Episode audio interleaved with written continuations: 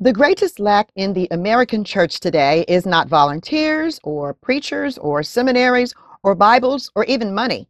Our greatest lack is the knowledge of the Holy Spirit. It is the thing we most need.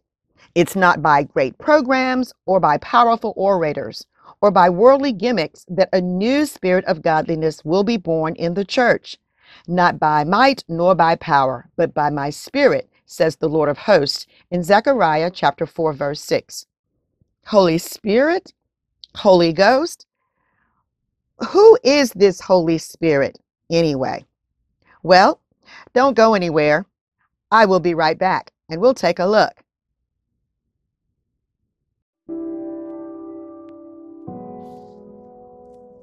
Every life needs a purpose to which it can give the energies of its mind and the enthusiasm of its heart. Hello, all, and welcome to A Victorious Life is Yours. There is a place here reserved just for you to be inspired, uplifted, encouraged, and strengthened in your daily walk of life in every area of your life spirit, mind, and body. I'm Renee Marie Jones, your host, and I love and live to empower people to make a difference in their own lives as well as everyone that they come into contact with. So, if you're ready, I'm ready. Let's get started, victorious ones.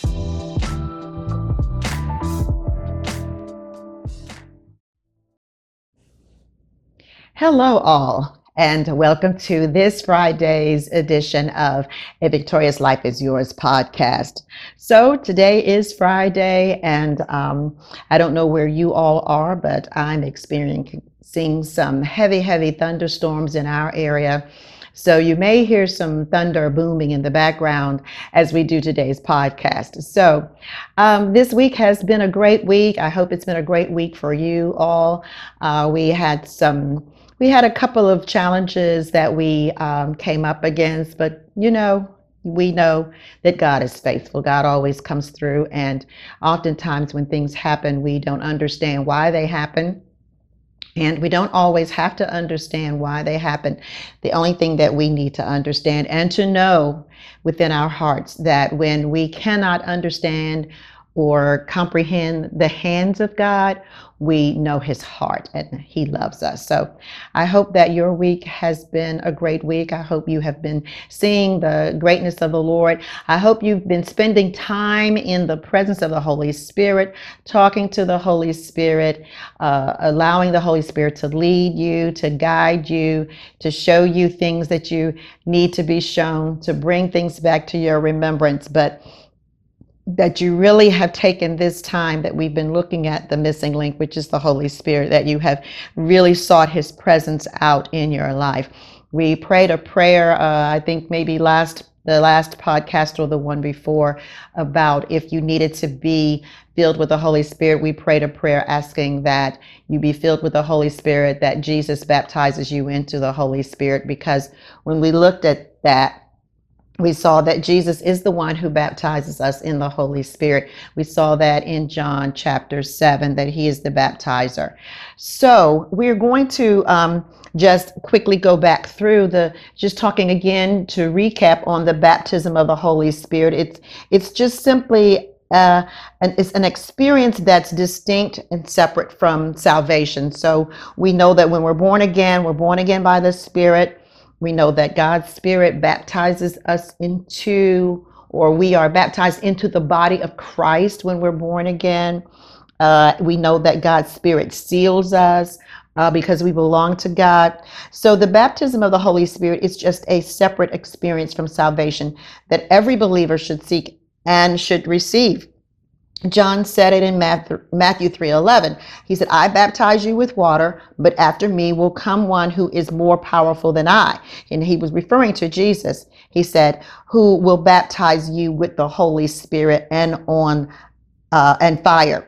And then we saw in Acts chapter 2 verse 38 with Peter saying, "Repent and be baptized in the name of Jesus Christ for the forgiveness of your sins, and you will receive the gift of the Holy Spirit. So we know that the Holy Spirit, that's we, we have been talking about, that the Holy Spirit Himself is a gift that was sent from the Father by Jesus' request, because remember, he said, I must go so that the Holy Spirit can come.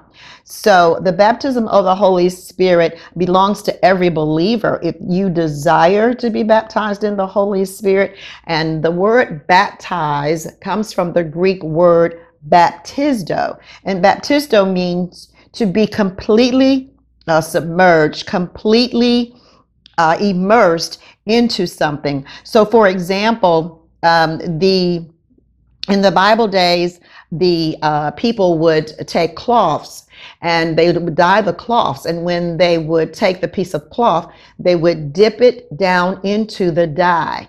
And they would completely submerge that cloth down into the dye.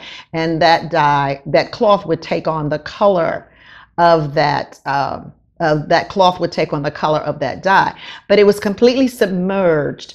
And once it took on the color, let's say if it was purple, the color was purple, it became purple. It may have been white before, but now it's purple. So it's completely changed. Well, when we are baptized, baptizo into the Holy Spirit, we are fully immersed and we get all of who He is. We get all of His power, all of His might, we get all of His wisdom, we get all of His strength, we get everything that the Holy Spirit, God the Holy Spirit is, we get all of Him. And then we get to give Him all of us.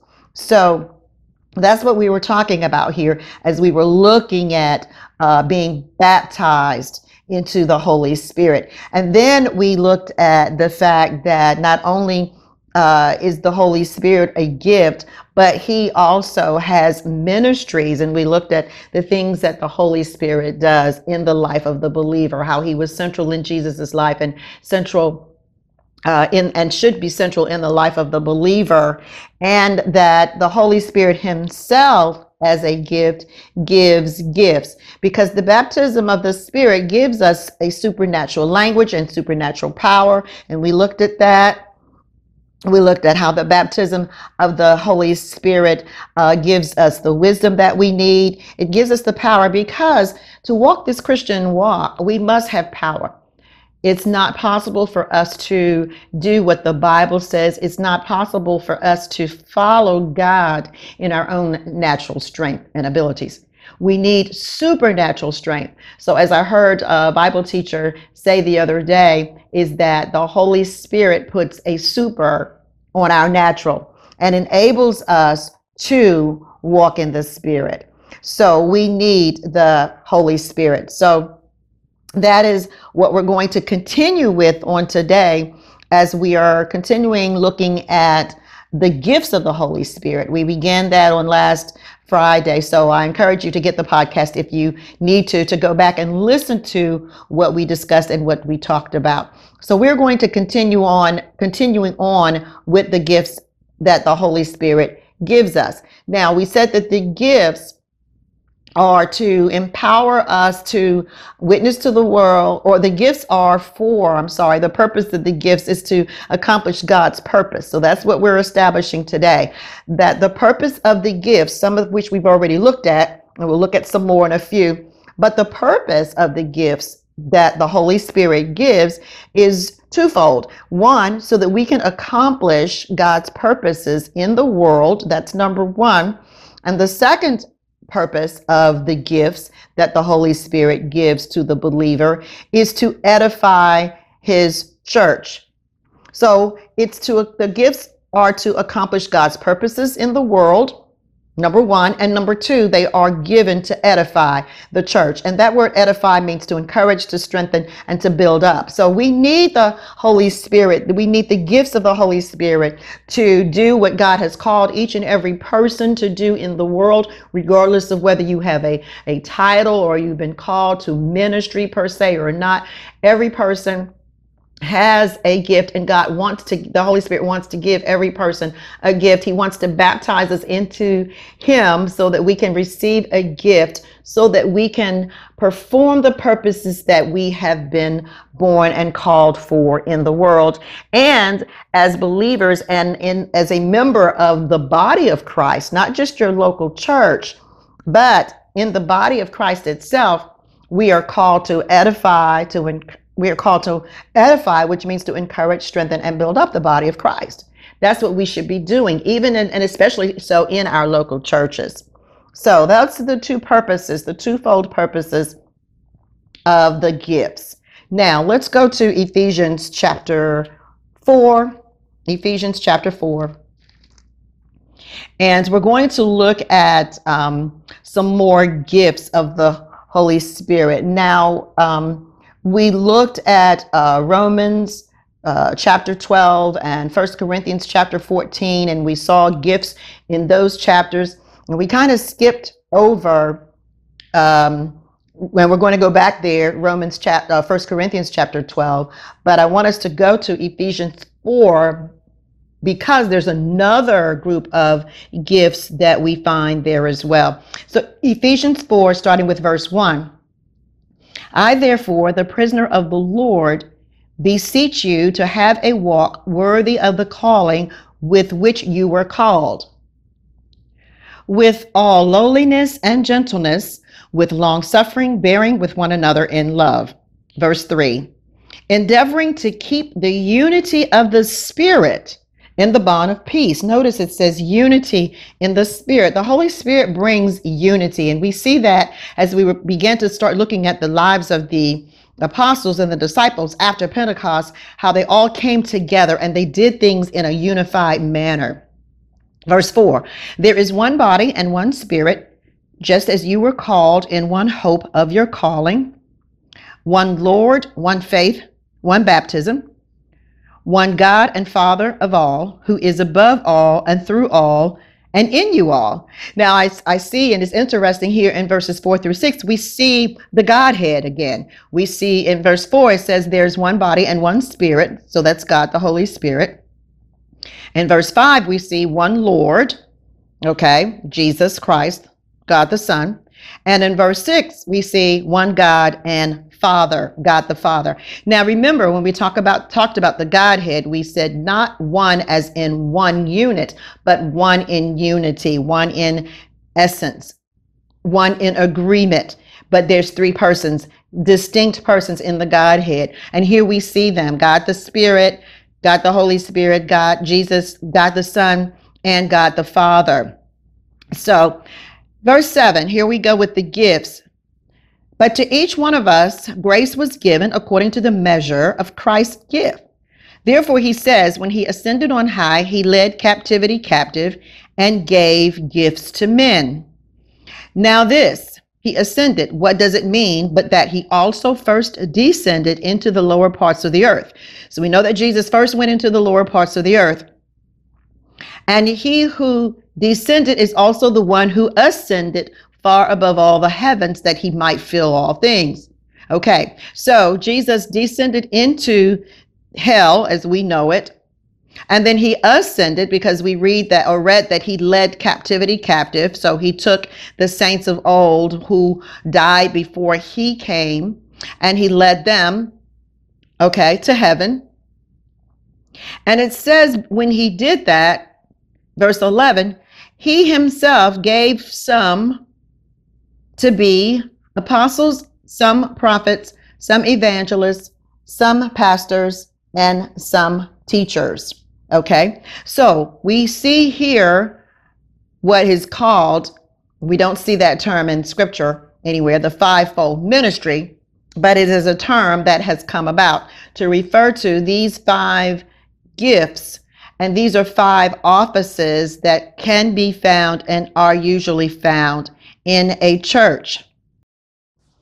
So we're looking here in chapter, Ephesians chapter 4, and looking at a list in verse 11 of some more gifts. Now, these gifts, apostle, prophet, evangelist, pastor, and teacher, again, fivefold ministry. Like I said, we don't really see, we've not seen the term fivefold ministry in scripture but that's what the name has been given to these five offices that are in the church. So let's look at them, and we're going to look at them briefly because there's so much information here that you know i don't really have we don't have the time. I mean this is a whole nother teaching in and of itself and i'll talk a little bit about that in a few too.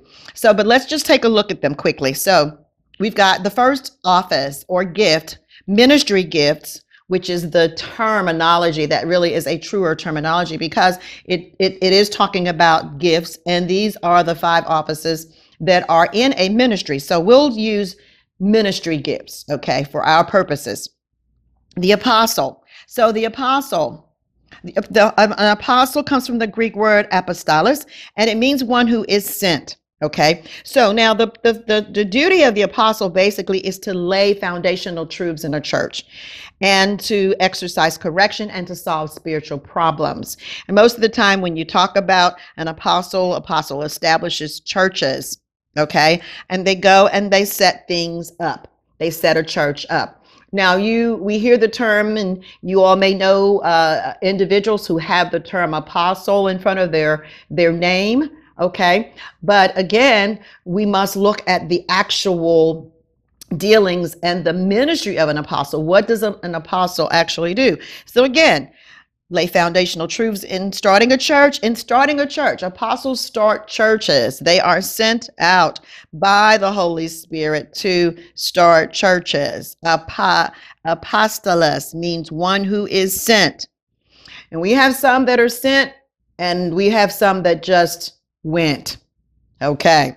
Now, also to exercise correction and solve spiritual problems to establish churches. Okay. And they set things up. They set the other church the other offices in those ministries up the other offices that might be ministers or deacons and other church leaders. So that's what an apostle is Paul was a teacher and he was an apostle. He was called the Apostle Paul. Okay. And we know that that's what he did. He went, he set up churches, he established churches, he laid foundational truths, he exercised correction, and he definitely solved spiritual problems. Okay. So the next ministry gift is prophet. A prophet is a seer Okay, when we talk about that's an old word, but it's a, a seer, a person who sees and speaks from the mind of God and speaks whatever God has revealed to him from his mind, he speaks that. So when we think of the office of a prophet, most of it, oftentimes we always just think that a prophet foretells the future, but the prophet speaks from the mind of God. Okay. And he uh, or she will always, uh, it's, it's a revelation. It will be the gift of revelation. And we're going to look at that. The gifts of revelation will always operate through that prophet. Okay revelation when we're talking about revelation that that god the holy spirit will reveal to them something that they need to see something that they need to know from the mind of god. Now that prophet stirs the emotions and the hearts of people for god. They bring life and maturity to the church. They can bring also direction and revelation and they do predict future events okay? And prophets pronounce judgment. When we read the Old Testament, uh, we really see, in fact, we there's several books in the Old Testament that we call minor and major prophets: Isaiah, Jeremiah, Malachi. You know, um, these were all prophets of God. However, remember that, and I want us to remember that the prophet sees the mind of God, and the prophet speaks from the mind of God. The Holy Spirit reveals to that prophet what is on God's mind, literally. Okay.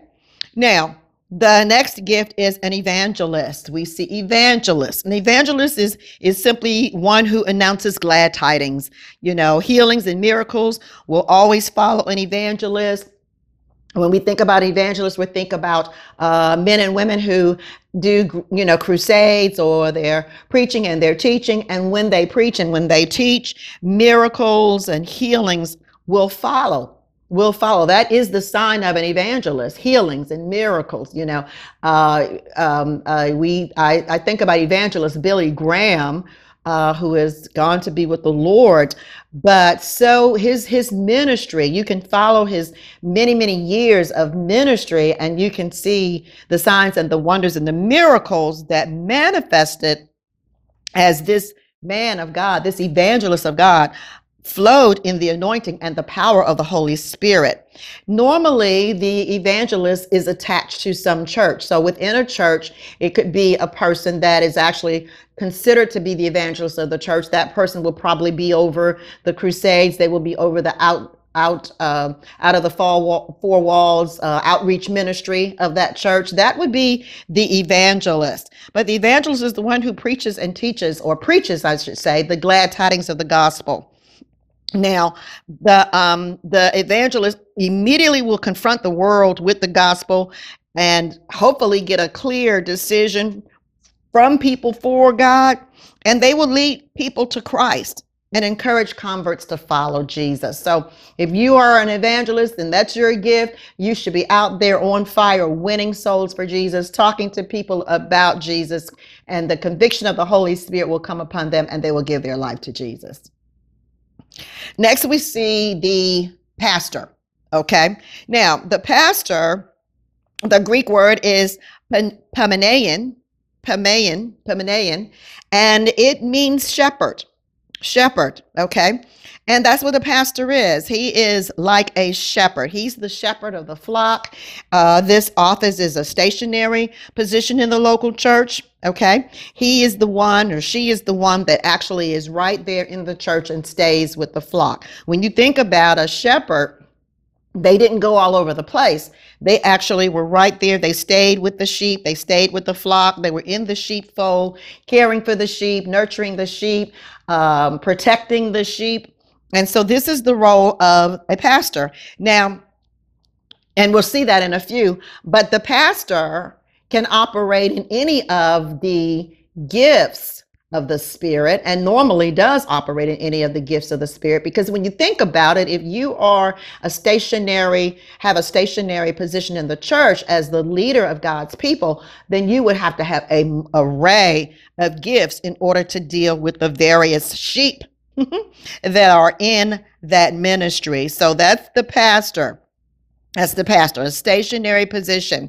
And then we have our teacher, and that comes from the Greek word didaskalos, which means to instruct, or one who causes us to understand or to shine light on something. So when you think about a teacher, uh, a teacher that's a ministry gift teacher, not a Sunday school teacher, and I think we touched on this a little bit that Sunday school teachers are not necessarily a minister of the gospel because all of these these gifts right here these are would be ministers. These are licensed and ordained men and women of god. Should be licensed and ordained men and women of god. That the holy spirit has given the power to be that apostle to be able to lay foundational truths and start churches to see the mind of god to be able to preach the glad tidings, to be able to stay in one place. I think the oldest pastor that I remember or that I've known about who uh, was the pastor of one church. They only had one pastor, and he was the one, and he was pastor of that church for 60 years. Think on that. He started pastoring when he was a young man in his 20s. So he was in his 80s. Uh, and then his, you know, he got sick and he no longer could, could pastor the church, but he stayed in that one ministry. Only the Holy Spirit can set us in those places and set men and women in those places like that. And then, so this teacher, again, will teach the true doctrines of God's word, God's will, God's purpose, and he uses the Bible. Now, a skilled teacher will bring God's word with simplicity Pray over the word. A skilled teacher has divine insight, can break that word down to the T. Uh, have authority.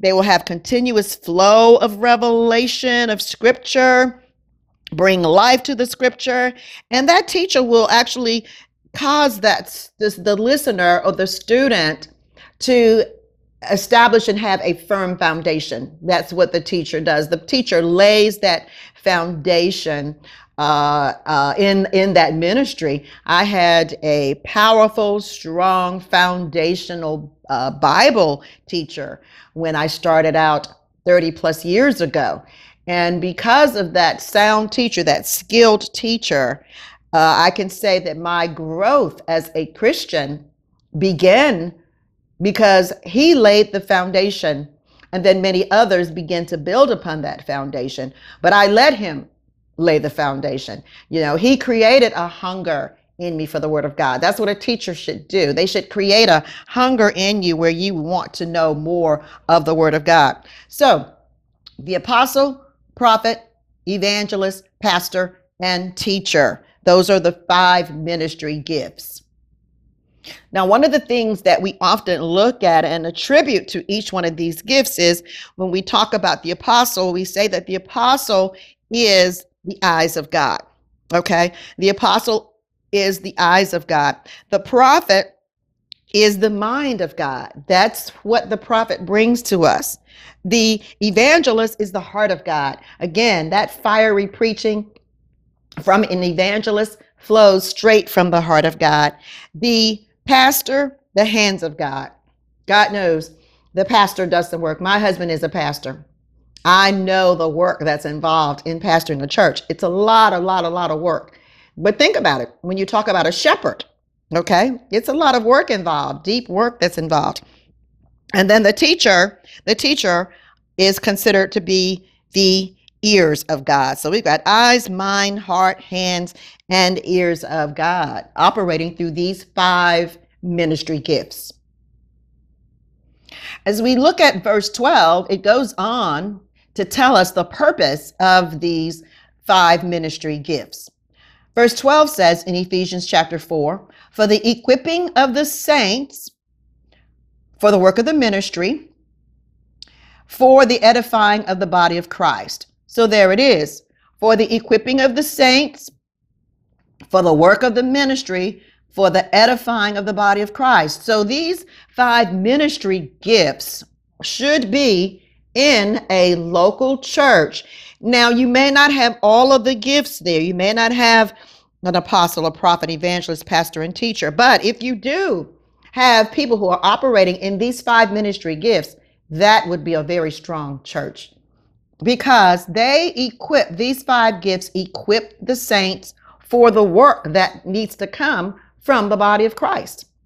That's what they do. And also, they edify the body of Christ. Remember, we said the word edify means to encourage, strengthen, and build up. So they encourage, strengthen, and build up the body of Christ as well. Verse 13 says, Until we come all come in the unity of the faith and the knowledge of the Son of God to a perfect man to the measure of the stature of the fullness of Christ. God wants his people mature. He wants us to come to the knowledge of his son and he wants to bring us to a place of perfection. And that perfection is in being conformed to the image of his son as well as into the knowledge of his son. It's always god's desire that we come to know him in the fullness of who he is. These fivefold gifts these five ministry gifts help do that so that we will no longer be children tossed to and fro carried about with every wind of doctrine by the trickery of men in the cunning craftiness by which they lie in wait to see to deceive. So here we see that that is god's desire that we are not going back and forth in and out that we're not walking as children living out this christian walk as children being immature. But he desires us to grow up. We have to grow up in christ grow up in the things of god. And this only happens from people that God sets into place and he sets them into our local church. That is why God desires that we attend and be a part of a local church. This this is where we grow. This is where we grow because these people, these gifts, these ministry gifts were given to grow us, to grow us into maturity, to grow us into wholeness, to grow us more and more into the image of Christ Jesus. Okay, so now let's go to 1 Corinthians chapter 12. Corinthians chapter 1 Corinthians chapter 12. And we're going to start at verse 1. It says, Now concerning spiritual gifts, brethren, I do not want you to be ignorant. You know that you were Gentiles carried away to these dumb idols. However, you were led. Therefore, I make known to you that no one speaking by the Spirit of God calls Jesus accursed, and no one can say that Jesus is Lord except by the Holy Spirit. this is interesting because the apostle here is um, making it clear how we will know who or what is in operation. Now, one side note about the Corinthian church the Corinthians, you know, they were uh, believers in Christ. They had received the gifts of tongues, which means that they were given the power to speak in tongues. And so they were familiar with the power and the manifestation of the Holy Spirit. The problem was instead of using the gift to magnify God and edify one another, they were using the gift to show off. And it was the gift of tongues. They would stand up in meetings and they spoke in the language which no one else understood, hoping that people would be impressed and they exalted the sign gifts and tongues is one of the sign gifts. Remember we said that tongues was not for the believer but for the unbeliever okay? And they claimed you know spiritual uh, superiority because they thought you know because i speak in tongues. So this led to pride and and also it it caused feelings of envy and inferiority and worthlessness on the part of other people. So the apostle had to correct their attitude and their handling of these spiritual gifts. And this is what this chapter is all about of how not only what the spiritual gifts are, but how to use them. So he said, I don't want you to be ignorant in the matter of spiritual gifts. Okay. Now, in verse 3, he says, I want to make known to you that no one's speaking by the Spirit of God. So they were familiar with supernatural manifestations. They knew, you know, they knew about spirit manifestations. So they wanted Paul, Apostle Paul wanted them to be able to discern between the voice of the evil spirits and the manifestations of evil spirits and the authentic voice of the Holy Spirit. So he said that this is the crucial test that if a man says Jesus is accursed, you can be sure that he is demon inspired because evil spirits will, you know, characteristically, they are going to blaspheme and curse the name of Jesus. But the Spirit of God would never lead anyone to speak of the Savior in this way. I, I remember um, I was in Africa years ago, many years ago, and I was doing a crusade there, and there was a young man who was uh, demon possessed and the Lord used me to go to him and to cast that demon out. And when he finally left, the demon left. And this is how I could tell because I asked him who was Jesus Christ. I said, Repeat after me, Jesus Christ is Lord. And he was able to say that. Now, prior to that, there was all kinds of activity that was going on that he was um, exhibiting that you knew were not quite right. So this is something that's really, really key. He says that you or a spirit would not be able to say that Jesus is Lord except by the Holy Spirit. Okay, so that's a clear uh, sign and evidence right there to be able to judge what spirit is speaking. Now, we're talking about the Holy Spirit, but we know that there are other spirits, small s. And I know it might sound spooky to some people, but it is the reality because there are demon spirits in this world. A lot of times people don't even like to talk about Satan. When they think about him, they think about, I don't know what they think about, but he is definitely not that, you know, dressed in a red suit with horns and a pitchfork. And that's a whole nother teaching. And I may even, you know, we, we may even go there one day. I don't know. However, I want us to be clear about, and as Apostle Paul wanted to be clear about the manifestation of the Spirit of God. So then he says in verse 4 there are diversities of gifts, but the same Spirit. Okay, so there's a variety of gifts that the Holy of the Holy Spirit in the church. Okay. And he says there are differences of ministries, but the same Lord. So he po- talks about that there are differences of ministries or services in the church. We don't we will not all do the same work. We have one thing in common, and that is we do what we do in the name of the Lord, but each person has a different gift and a different ministry, something that they are doing differently for the Lord. Verse 6 says, And there are diversities of activities, but is the same God who works in all in all. So again, we see in verse 4, and 5, and 6. I love the congruency, the congruency of the Bible. In verse 4, we see God the Holy Spirit. In verse 5, we see God the Son. And in verse 6, we see God the Father. So I like the fact that Paul made it clear about the diversities of gifts, the different gifts and activities that are in the church as far as the spiritual gifts are concerned. But it's the same God and, or the same Holy Spirit who empowers each believer. If one gift that's operating seems to be more successful or more spectacular or more powerful than another, it's not because of the person that possesses it. It's no need of us getting jealous of each other's gifts because the gifts come from the Holy Spirit. But it's God who is supplying that power. Okay. The, the Spirit, the Holy Spirit will manifest himself in the life of each believer. And he does this by imparting some gift.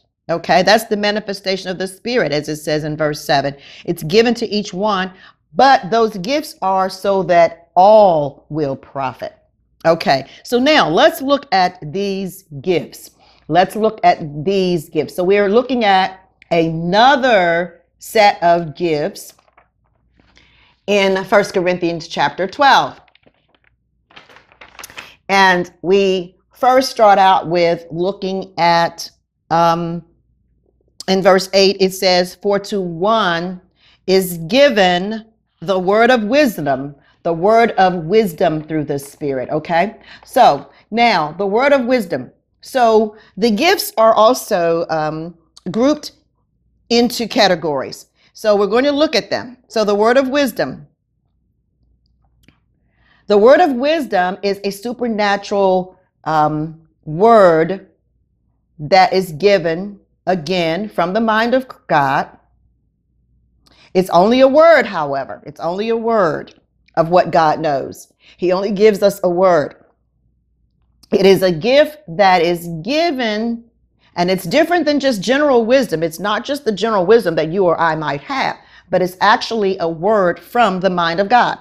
Um, in Acts chapter 11, and we're not going to go there, but I want you to write it down. In Acts chapter 11, verses 28 through 30, Agabus, who uh, was a prophet, told the um, the church that there would be a famine, and he told them what to do uh, to assist the people who were going to experience that famine. That's in Acts chapter 11.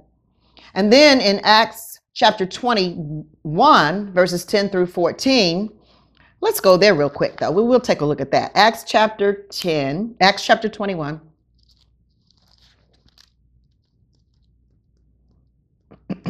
And uh, let's start at verse 10. Acts chapter 21, verse 10. We're looking at the word of wisdom. It says, um, verse 10, Acts chapter 21, verse 10. And we stayed many, and as we stayed many days, a certain prophet named Agabus came down from Judea. This was the same Agabus from Acts chapter 11 that gave them a word about the famine. When he had come to us, he took Paul's belt, bound his own hands and feet, and said, Thus says the Holy Spirit. So shall the Jews at Jerusalem bind the man who owns this belt and deliver him into the hands of the Gentiles. So here is a word of wisdom given from a prophet by the Holy Spirit. The Holy Spirit gives him this word of wisdom. He gives this word of wisdom to the apostle Paul. Now the word of the word of wisdom, it's it is a revelation. It will reveal something. So the word of wisdom is in the category of a revelation gift.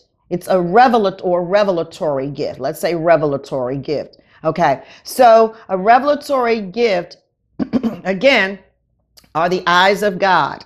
They are the eyes of God, and they are also um, tidbits from the mind of God. So when the person operates with a word of wisdom, they are speaking something that's from the mind of God. They're speaking with the eye of God. And it usually is something that's going to reveal because it is, it's a revelatory gift. So it's different than just your general wisdom that a person might have. Okay.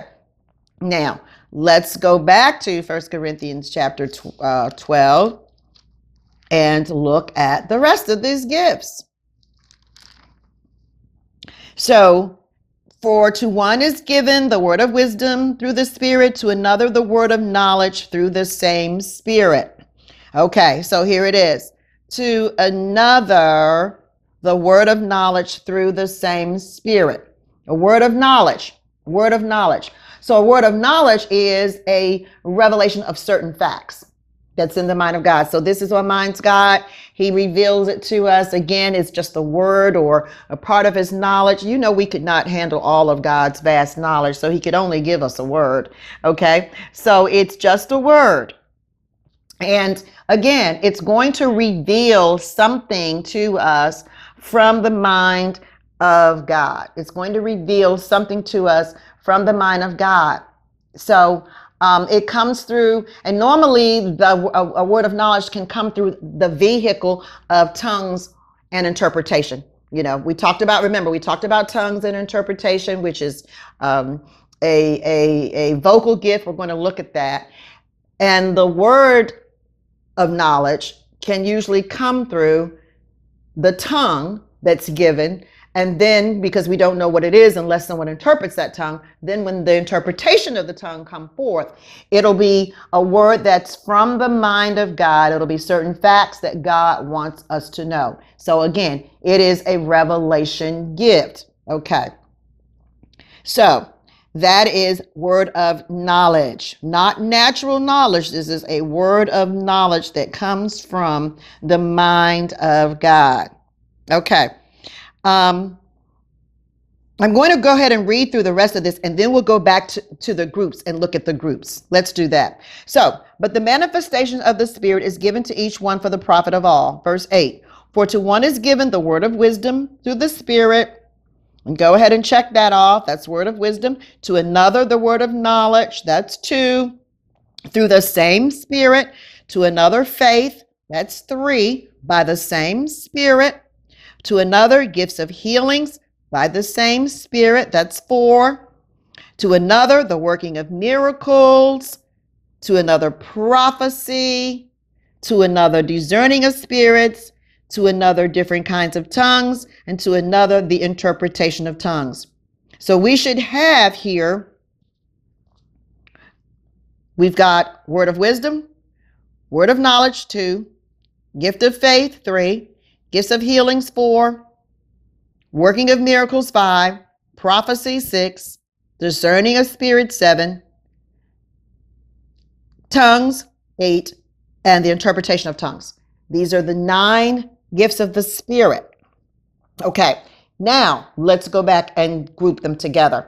We're going to start with, and we've already started with that, in looking at the revelatory gifts. Okay, the revelatory gifts, the gifts that reveal something. I mean, they are the eyes of God. So the word of wisdom and word of knowledge are the two of them. And we have a third one, which is found in verse 10. It says, um, discerning of spirits, to another, the discerning of spirits.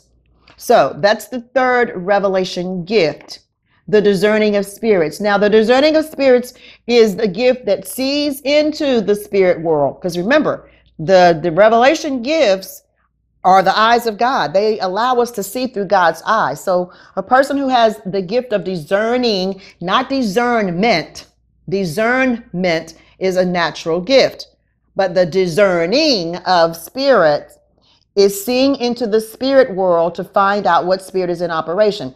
Now, not just looking in the spirit world to see what demonic spirits are in operation, but a person who has the gift of discerning of spirits will also be able to see when it's the Spirit of God. And the best illustration of that is uh, in Luke or Acts chapter 16. That's probably the most uh, powerful um, passage. And I guess we have to go there real quick. Acts chapter 16.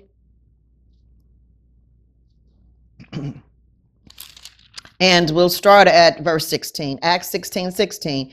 Now it happened as we, this is uh, the Apostle Paul and some of the other disciples, as we went to prayer, that a certain slave girl possessed with the spirit of divination met us.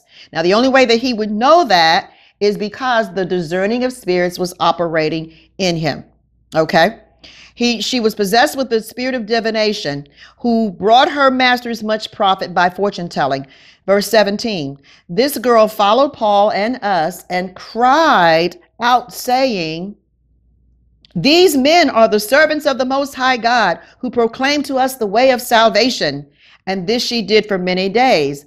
But Paul, greatly annoyed, turned and said to the spirit, not to the girl, but to the spirit, I command you in the name of Jesus Christ to come out of her. And he came out of her that very hour.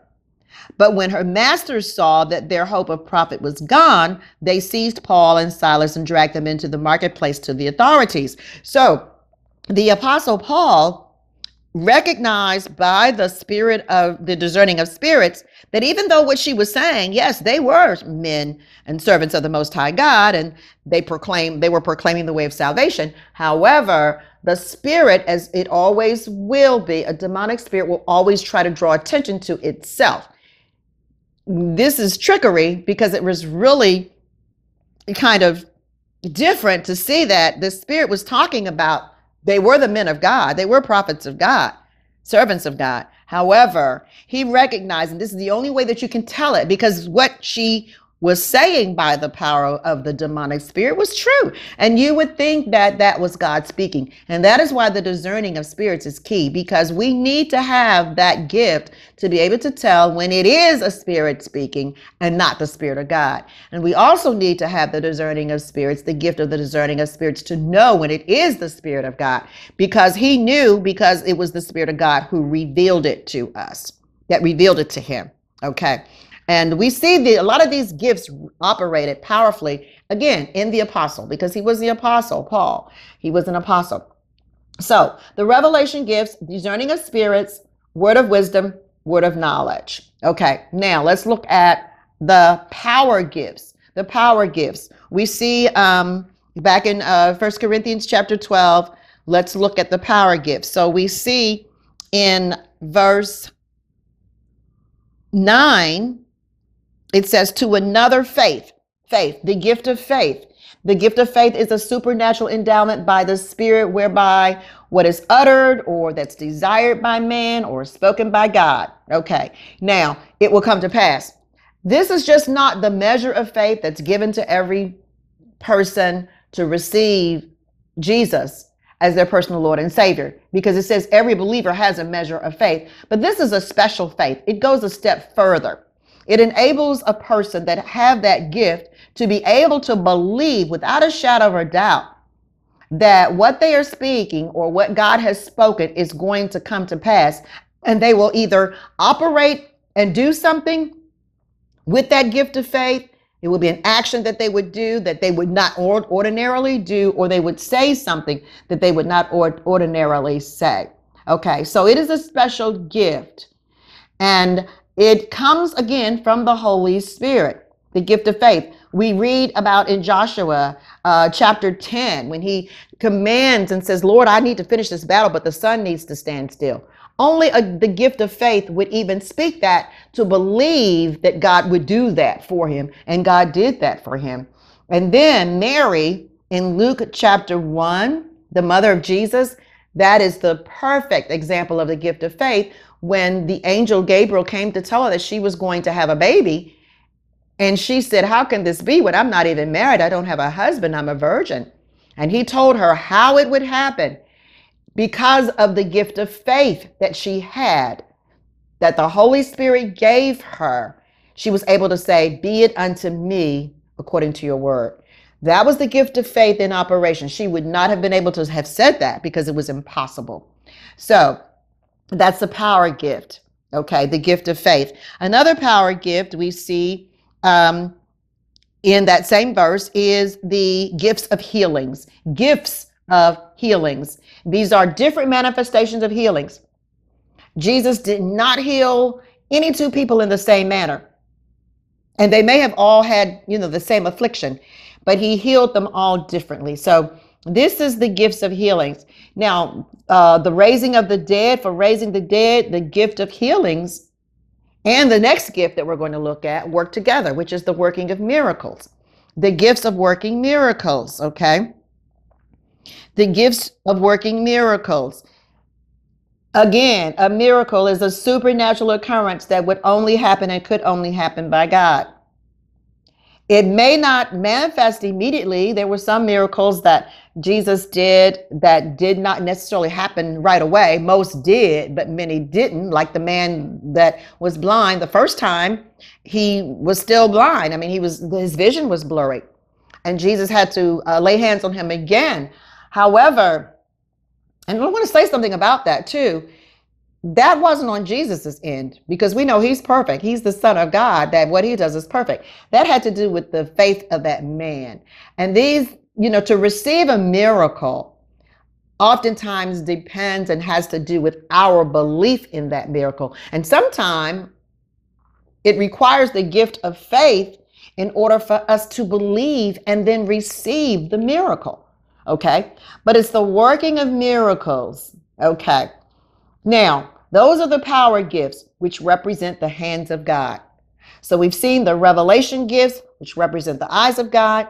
We're looking at the power gifts, which represents the hands of God. Okay. Now, let's look at the last power gift, which is the, um, oh, we looked at all three. I'm sorry. We're going to go to the next grouping. So the next grouping of gifts are the vocal gifts. Okay. They're called the vocal gifts because they speak and they speak and represent the mouth of God. So they are found in uh, verse 10. it says, uh, to another prophecy. Prophecy, okay? That is the gift of prophecy. We already looked at the office of a prophet, okay? But this is the gift of prophecy. Now, we already talked about before that prophecy the gift of prophecy is to edify, comfort, and to exhort. To edify, to comfort, and to exhort.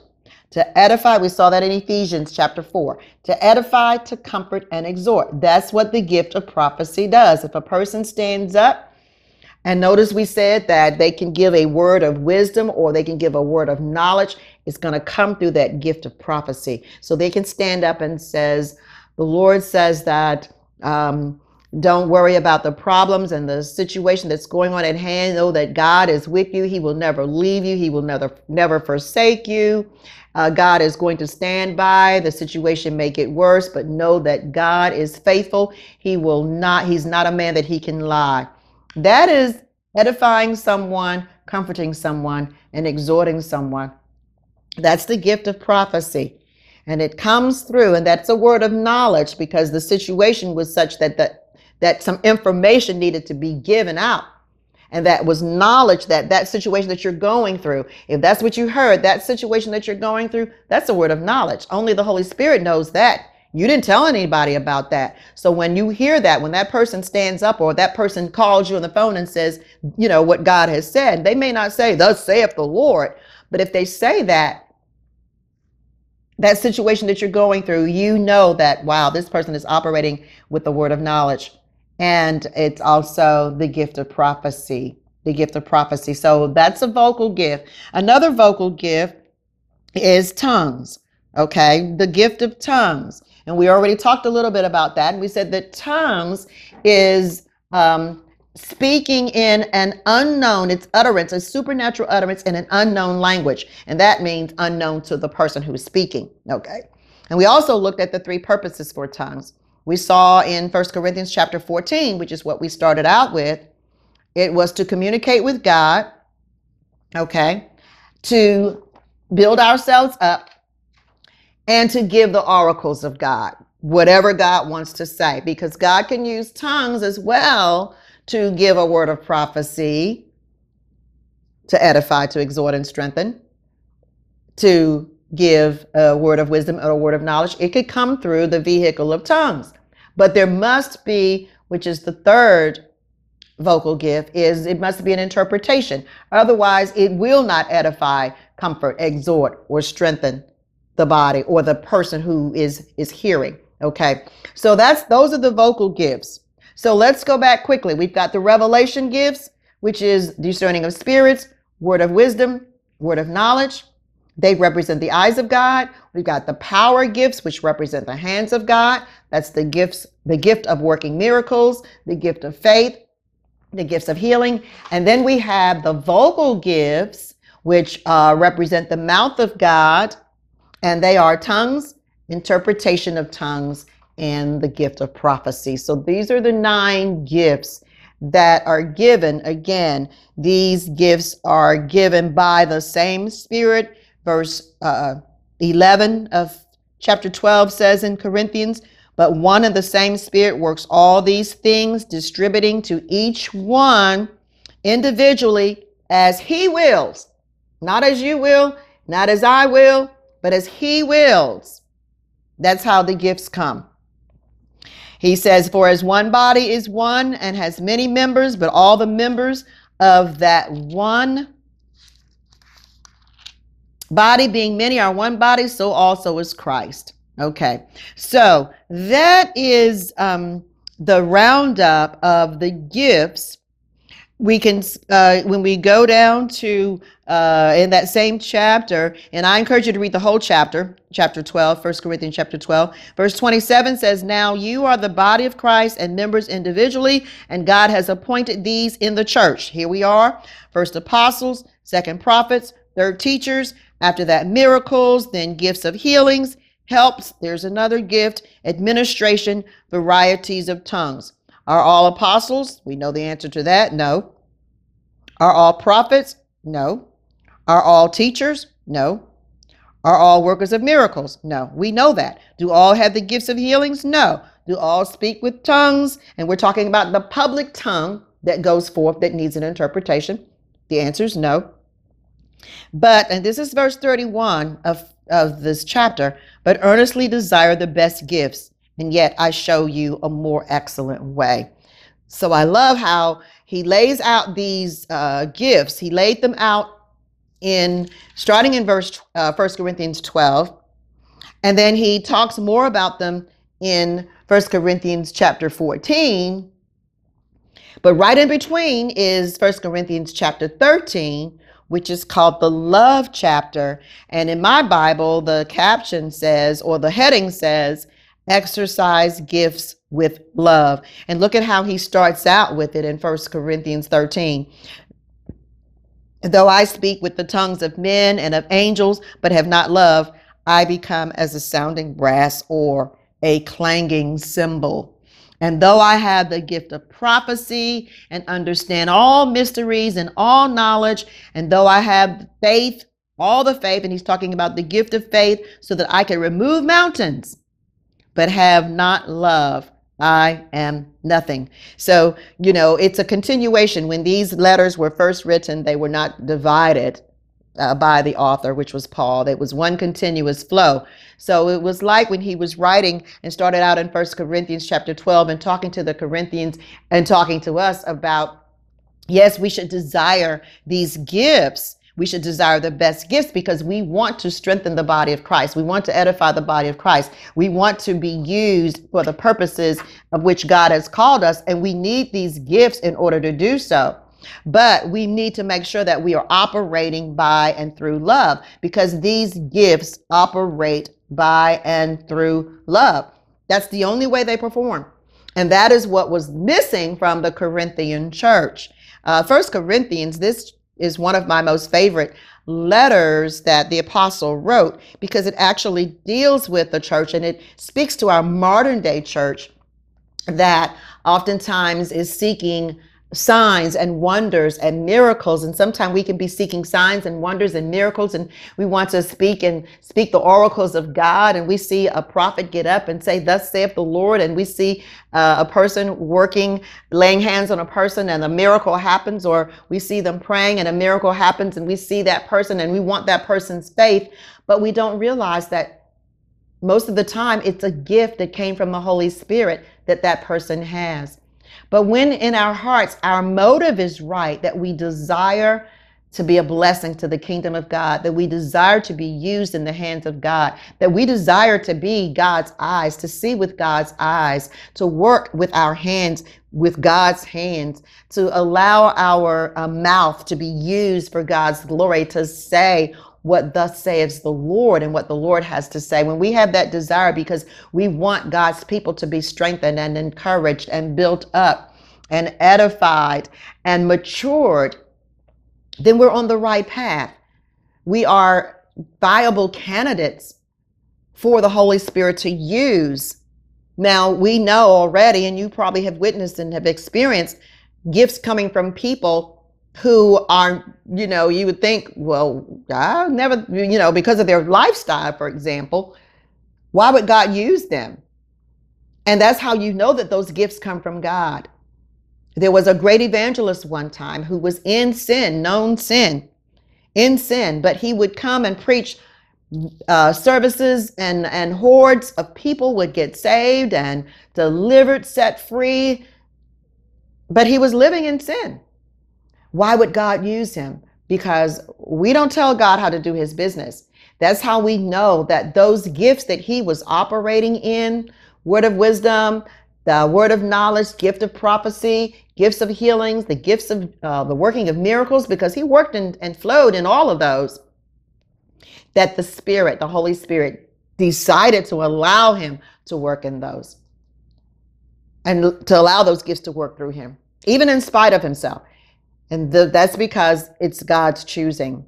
But we desire to drink water if I gave you a glass, two, if there were two glasses of water sitting in front of you, and you were very, very thirsty, and um, or if there was one glass of water that was in front of you, and you were very, very thirsty, very thirsty, and that water, the glass was filthy dirty, but the water on the inside was clean and clear.